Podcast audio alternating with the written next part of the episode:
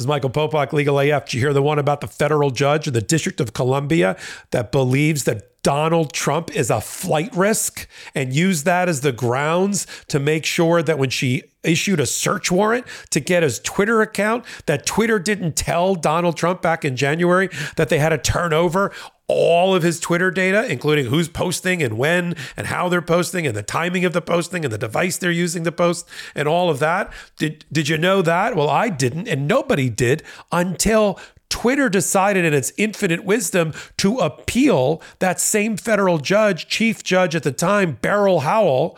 She issued a sanction of $350,000 against a foot dragging Twitter who didn't want to turn over Donald Trump's account or his data or comply with the non disclosure order that was issued as part of the Stored Communications Act, which is what the statute is that uh, governs how the Department of Justice gets stored information about social media accounts. And they followed that uh, that statute to a T, and so did the judge.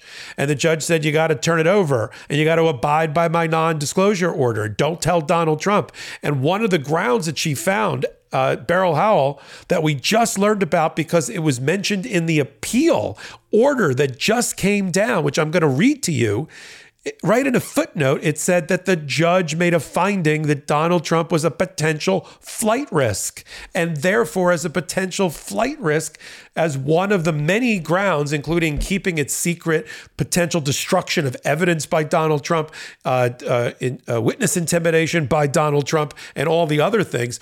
But the the takeaway from this hot take is Beryl Howell also found that he could be, Donald Trump, a potential flight risk. Now, you might be thinking to yourself, I know that name, Beryl Howell. Where'd that come up with Donald Trump? Right. She's the chief judge at the time, anyway, that was responsible for all of the grand jury activity, secret, uh, that Jack Smith was conducting against Donald Trump. It's now another DC Circuit Court judge, who's now the chief judge, Jeb Boasberg, but at the time it was Beryl Howell. And Beryl Howell also made another finding against Donald Trump. About eight months ago, she found that it was more likely than not that Donald Trump committed a crime or a fraud. And she used that finding to strip away his assertion of attorney client privilege and force his lawyer at Mar a Lago to testify to the grand jury without any privilege at all. He was just naked having to testify. And he had to turn over 50 pages of attorney notes reflecting his deepest, darkest secrets in his conversations with his client, including that the client, Donald Trump, tried to convince him to, uh, to obstruct justice and destroy evidence and rip up classified documents and destroy them and hide them from the Department of Justice and the FBI. It's all reflected in 50 pages of single space notes by Evan Corcoran. So this is the same judge, right? The same judge who eight months ago said, hmm, I think Donald Trump more likely than not committed a crime or fraud. Now she thinks he's a flight risk. Now, we didn't know about this. If we did, you know, we would have brought it to you on the MeidasTouch Network when it happened. We just found out about it because, and we're gonna, I'm gonna read it to you, parts of it anyway. A three-judge appellate court after Twitter appealed because they got nailed for $350,000 fine because they were three days late in complying with the search warrant and the judge was having none of it. You know, don't play with a federal judge. Let me just tell you that after 32 years of practicing law. Don't play with a federal judge, especially one that's on grand juries in a criminal investigation of Donald Trump. Okay. And so you're going to get fined. And they didn't like the fine. And they didn't like, they thought it abridged their First Amendment rights. And they wanted to be able to tell Donald Trump at the time about, about the fact that they got hit with a search warrant um, and all of that. And so that went to an appeal. And who is the three judge panel out of all the dozen or more judges on the DC Court of Appeals? It came up an Obama appointee and two Biden appointees. That's it. Obama, Biden, Biden. You know where this is going. And the judge, the, the judge that wrote the order, Judge Pan, a Biden appointee, wrote it for a unanimous court. Um, one of the other just judges on there was Michelle Childs, who was shortlisted for the Supreme Court position for Joe Biden that eventually went to Ketanji Brown Jackson. So this is a very august body. This is a very uh, smart group of people. They've been handling a lot of Jan 6 things um, and, and in favor of justice. And the ruling here is they noted in a footnote, we're going to put it up here, and I'm going to read to it, that Judge Howell had relied in part on a finding that uh, that Donald Trump could be a flight risk. Um, and, and, this is at footnote two. We'll put it up on the screen and I'm going to read it verbatim. This is from Judge Pan writing for the unanimous court at the DC Circuit Court that just came out in the last couple of days. The district court, that's Beryl Howell, Judge at the time, Chief Judge Beryl Howell, also found reason to believe that the former president would, quote, flee from prosecution. Close quote. That is exactly what it sounds like. Coward Donald Trump fleeing from prosecution. That's why you can't let Twitter tell him about it um, and that they cite to the record uh, in the case, which is what appellate courts do. Uh, the uh, Judge Pan goes on to say the government later acknowledged, however, that it had errantly included flight from prosecution as a predicate in its application. That means the government shouldn't have checked that box. But even though, and they're and they're willing to withdraw that as the grounds, and then the order goes on to say the district court did not rely on risk of flight in its ultimate analysis. But they went out of their way, Judge Pan, in the appellate decision, to say that the judge, it wasn't that the uh, Department of Justice and Jack Smith removed that as grounds and it wasn't even considered by the lower court, the district court judge. It was considered by the district court judge, and she actually found that he was a potential flight risk. And how does she know that? Because she's been listening to in secret, because we don't know all about it until things like this happen. Um, to all of the testimony about Jan 6th and the grand juries Jack Smith's been running. And she's had all the arguments in front of her from all of the lawyers who don't want to give up their attorney client privilege or Trump intervening to try to assert executive privilege or attorney client privilege about everything related to Jan 6th that that was her job whenever you know she was also a regular district court judge but that was her job. And so who knew it better than her the person that also found she's one of two federal judges judge carter in the central district of uh, california being the other who found recently in the last year that donald trump more likely than not committed a crime a crime and a fraud to strip him of his attorney client privilege not one federal judge, but two federal judges. Yes, on the lower civil standard, not the beyond a reasonable doubt standard of that a jury has to convict somebody of a crime.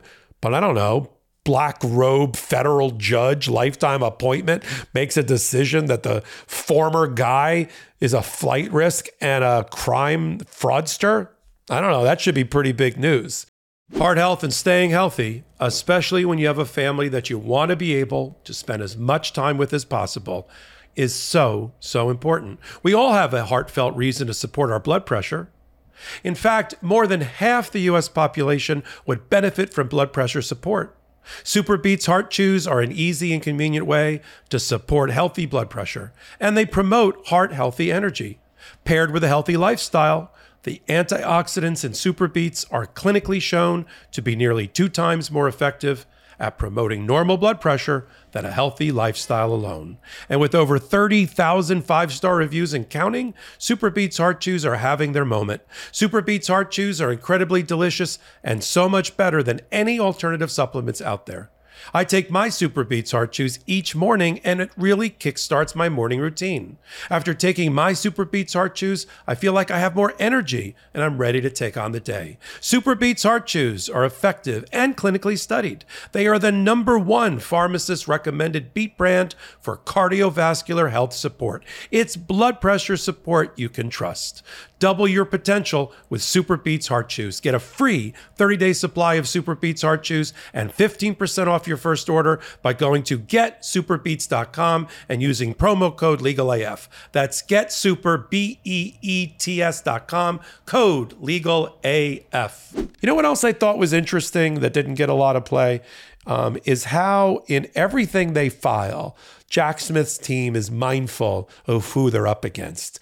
And they're very careful and surgical in the words that they chose in their filing. In this case, Yes, it was about Twitter and $350,000, but the broader audience is everything that they say in print could be used against them in a related case. The government said in this case, and now the government's saying and flip flopping in, th- in that case. So they're very careful. And I found it really interesting how they described their criminal investigation and how it undermines Donald Trump's entire argument that this is all about the. Um, it's all about his First Amendment rights. It's not a First Amendment right case at all, not in the least. And the government knows that.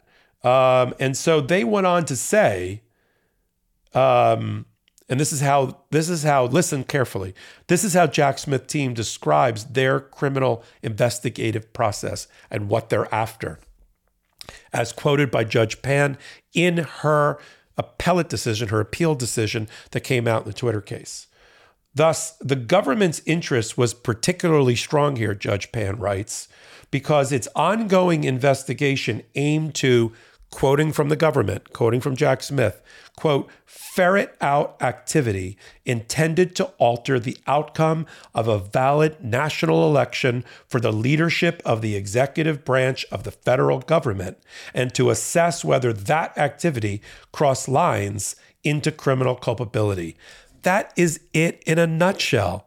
That is the crucible of the entire investigation and why it's so right and on solid footing, and why Donald Trump's lawyers squawking and squeaking on television about First Amendment rights is so wrong.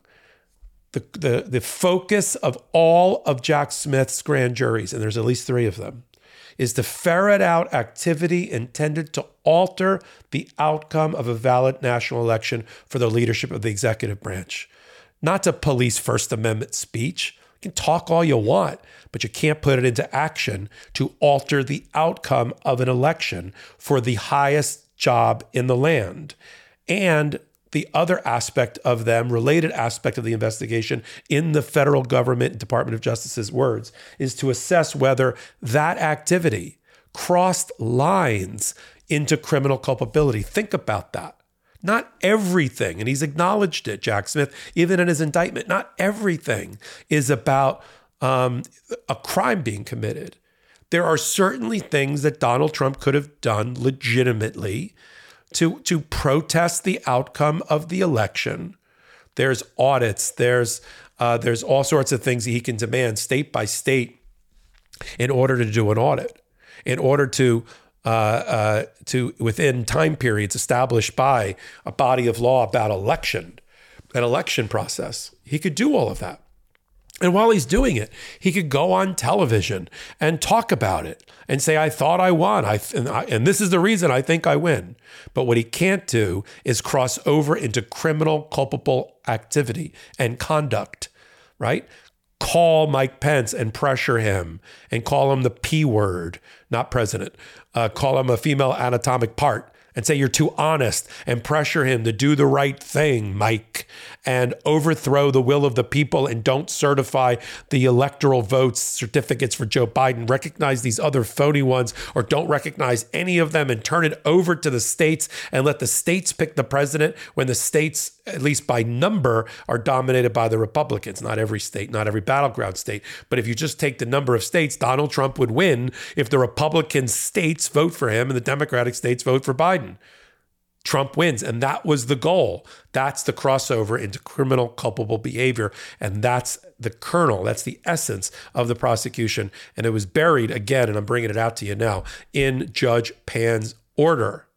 So, what do we learn on this hot take at the intersection of law and politics? There are things that are buried in orders that that people like me that do this for a living, and I've been doing it for 32 years, trying cases in courtrooms just like the ones I talk about um, can find and then bring to your attention. As soon as we hear about them, events can happen in January under the secrecy of the grand jury process that we don't even find out about until the middle of August when some idiot like Twitter now X, decides to appeal. And then the court, mindful of the grand jury secrecy process, deletes and redacts and puts black tape over certain aspects of the order. But the rest of the order is in the public, including the footnote in which they disclose that Judge Beryl Howell thinks that Donald Trump could have been a flight risk. We agree. These are considerations that have to be made by others next time there's an arraignment of Donald Trump, like attention Fani Willis, Fulton County, Georgia, who has a different standard for whether she's going to try to ask for uh, conditions of release or pretrial detention or whatever it's going to be. We follow, and I follow all these things. I only do it in one place. I do it on the MeidasTouch Network, where you can free subscribe and join the growing movement. We're going to be 2 million people soon. Um, and we do hot takes like this one at the intersection of law and politics about every hour. If I'm not doing it, it's going to be my co anchors on a podcast. You like hot takes? You're going to love the podcast. It's called Legal AF. You knew that.